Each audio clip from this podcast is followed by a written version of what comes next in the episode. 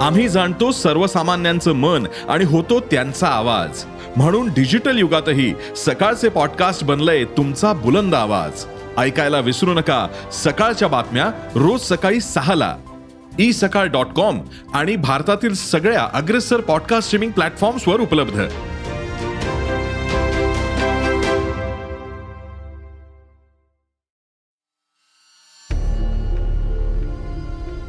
नमस्कार.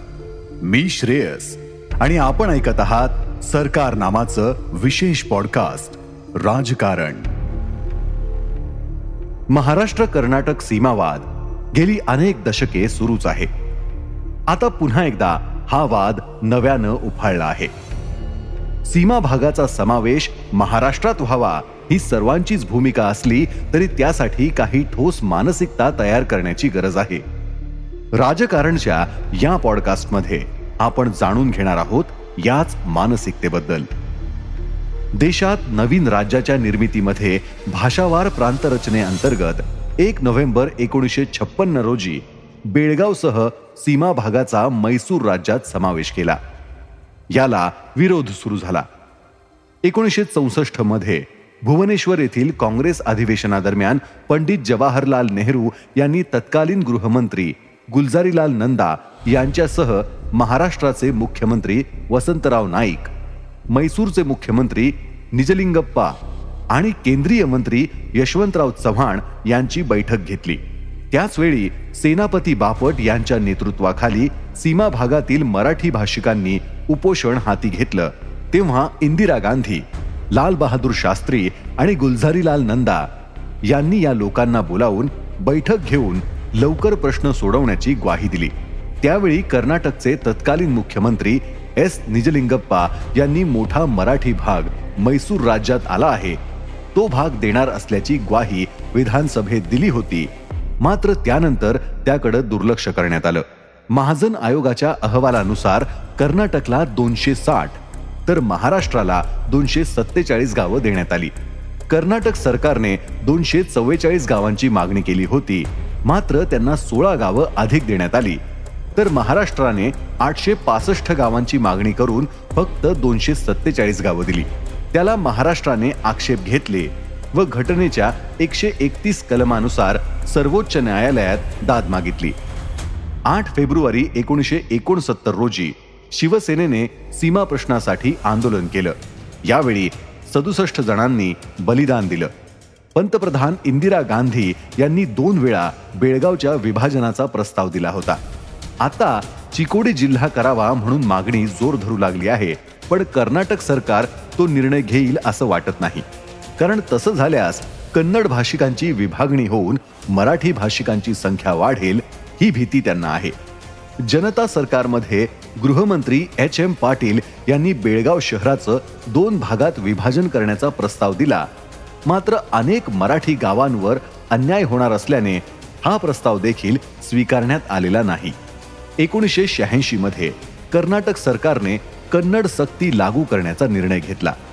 या विरोधात माजी केंद्रीय मंत्री शरद पवार एस एम जोशी शिवसेना प्रमुख बाळासाहेब ठाकरे यांच्या नेतृत्वाखाली आंदोलन झालं. त्यातही नऊ जणांनी बलिदान दिलं. एकोणतीस मार्च दोन हजार चारमध्ये मुख्यमंत्री सुशील कुमार शिंदे यांनी सर्वोच्च न्यायालयात दावा दाखल केला. याचिकेत सीमा भागातील आठशे पासष्ट गावांवर महाराष्ट्राने हक्क सांगितलाय.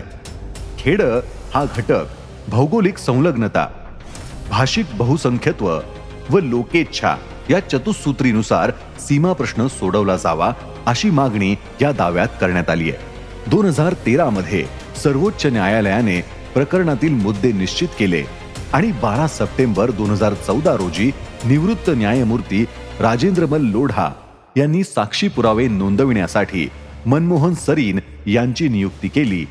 पण न्यायमूर्ती लोढा निवृत्त झाल्यानंतर काम रेंगाळलं.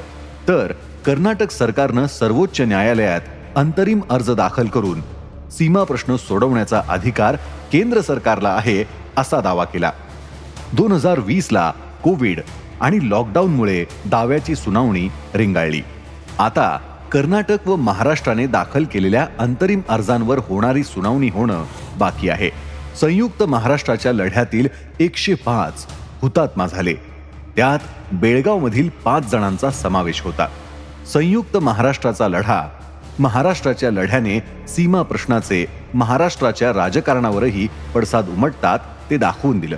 त्याचे परिणामही राजकीय पक्षांना भोगावे लागतात. किंबहुना लागलेत. एकोणीसशे सत्तावन्नच्या लोकसभा आणि विधानसभा निवडणुकीत बलाढ्य काँग्रेसला पराभवाला सामोरं जावं लागलं. एकोणीसशे सत्तावन्न मधील लोकसभा निवडणुकीत सातारा सांगली या दोन्ही जिल्ह्यातून लोकसभेच्या तीन जागा आणि विधानसभेच्या अठरा जागांपैकी चौदा जागांवर संयुक्त महाराष्ट्र समितीने विजय मिळवून काँग्रेसला पराभवाची धूळ चारली होती. त्या निवडणुकीत मुंबई व पश्चिम महाराष्ट्रातील एकशे बत्तीस पैकी केवळ एकतीस जागांवर काँग्रेसचे उमेदवार जिंकले होते. तर लोकसभेच्या एकोणीस पैकी अवघ्या चार जागांवर समाधान मानावं लागलं होतं.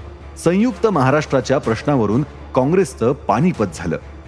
याचा परिणाम म्हणूनच केंद्र सरकारला मुंबईचा महाराष्ट्रात समावेश करावा लागला हा इतिहास आहे. बेळगाव सीमा प्रश्नाबाबतही एकत्र येऊन अशीच भूमिका सीमा भाग किंवा महाराष्ट्रातील जनतेला घ्यावी लागणार आहे. तरच या प्रश्नाचा तडा लागण्याची शक्यता आहे. स्वातंत्र्यानंतर सर्वाधिक चाललेला लढा म्हणून या प्रश्नाकडे पाहिलं जातं.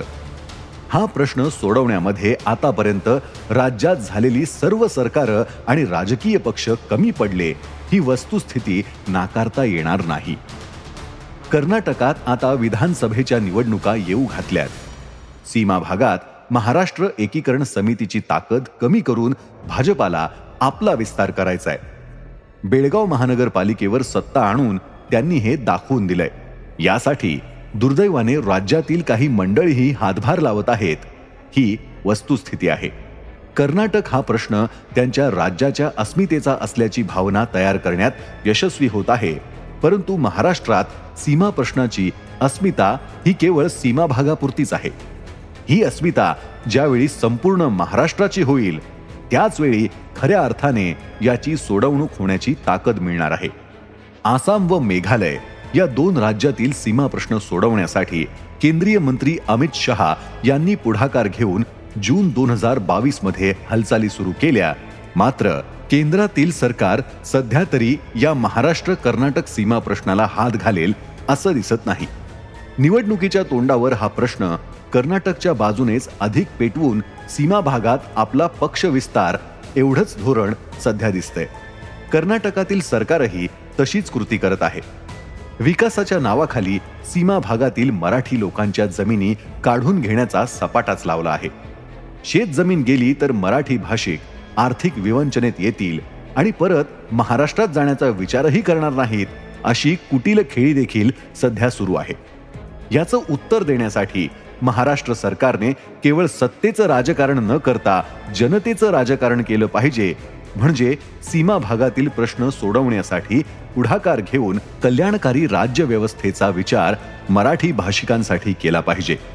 कर्नाटक सरकार सीमा भागात उद्योगधंद्यांचा विकास झपाट्यानं करतंय.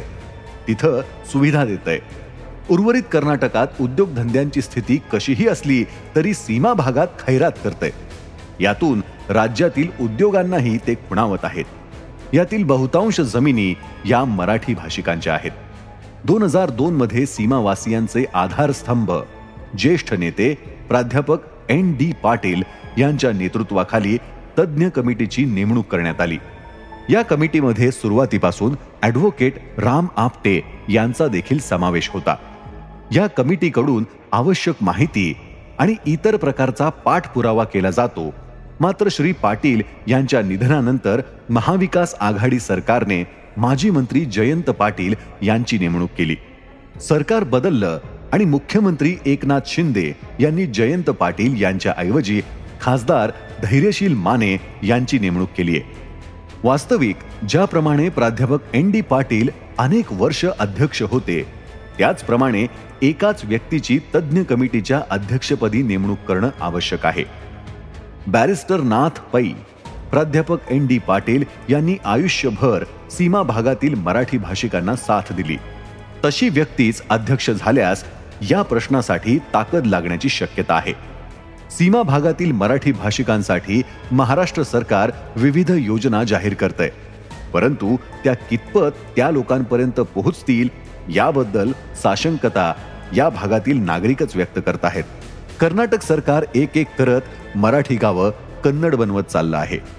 शाळेपासून ते कॉलेजपर्यंत तसंच कर्नाटकात नोकरीसाठीही अनेक वेळा याची सक्तीची अट घालून सीमा भागातील तरुणांच्या भविष्यावरच वरवंटा फिरवण्याचं काम ते सरकार करतंय. आता आजची तरुण पिढी अधिक सजग झालीय. ती याविषयी थेट प्रश्न विचारू लागलीय.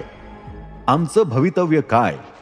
विधानसभेत ठराव मांडला ठीक आहे पुढे काय? योजना जाहीर केल्यावर आम्हाला नोकऱ्या मिळाल्या काय? आमच्या उपजीविकेचं काय? आमच्या पुढच्या पिढीचं काय? या प्रश्नांना उत्तर देताना महाराष्ट्र एकीकरण समितीच्या नेत्यांचीही दमछाक होतीये. हे तरुण सीमा प्रश्नांपासून लांब चाललेत असं नाही पण ते व्यक्त होत आहेत हे मात्र नक्की. या युवकांना नोकरी उद्योगधंदे यासाठी आर्थिक मदत देण्यापासून त्यांच्या मनात महाराष्ट्र त्यांच्या पाठीशी आहे ही भावना तयार करावी लागेल. तरच ही चळवळ टिकेल. दुसरीकडे हिंदुत्ववादी संघटना हिंदुत्वाचा नारा देत मराठी तरुणांची दिशाभूल करून त्यांना सीमा लढ्यापासून दूर नेण्याच्या प्रयत्नात आहेत. हा धोकाही या चळवळीला अडथळा आणणारा असू शकतो. केंद्र शासितची मागणी छेद देणारी. सीमा प्रश्नाच्या मूळ दाव्याचा निकाल लागेपर्यंत सीमा भाग केंद्र शासित करावा अशी अंतरिम याचिका सर्वोच्च न्यायालयात दाखल करण्यात आली होती. पण त्यावरील सुनावणीवेळी न्यायालयाने मूळ याचिकेत मराठी भाषिक गावं महाराष्ट्रात समाविष्ट करण्याची मागणी असताना ही नवी मागणी नको असं सांगितलं. अंतरिम याचिका मागे घेण्यास सांगितलं. महाराष्ट्राने ती मागणी मान्य केल्यावर पंचवीस ऑक्टोबर दोन हजार सात रोजी अंतरिम याचिका मागे घेतली. आता पुन्हा शिवसेनेकडून म्हणजे उद्धव ठाकरे गटाकडून सीमा भाग केंद्रशासित करण्यासंदर्भात मागणी करण्यात येते मात्र सीमावासियांच्या मनात याविषयी तीव्र नाराजी आहे. संपूर्ण सीमा भाग महाराष्ट्रात आला पाहिजे या मागणीला किंवा न्यायालयातील दाव्याला ही मागणी अडसर ठरू शकते असं देखील सांगण्यात येतं. यासाठी केंद्र सरकारवर महाराष्ट्रातील सर्व नेत्यांनी सीमा भाग महाराष्ट्रात आला पाहिजे.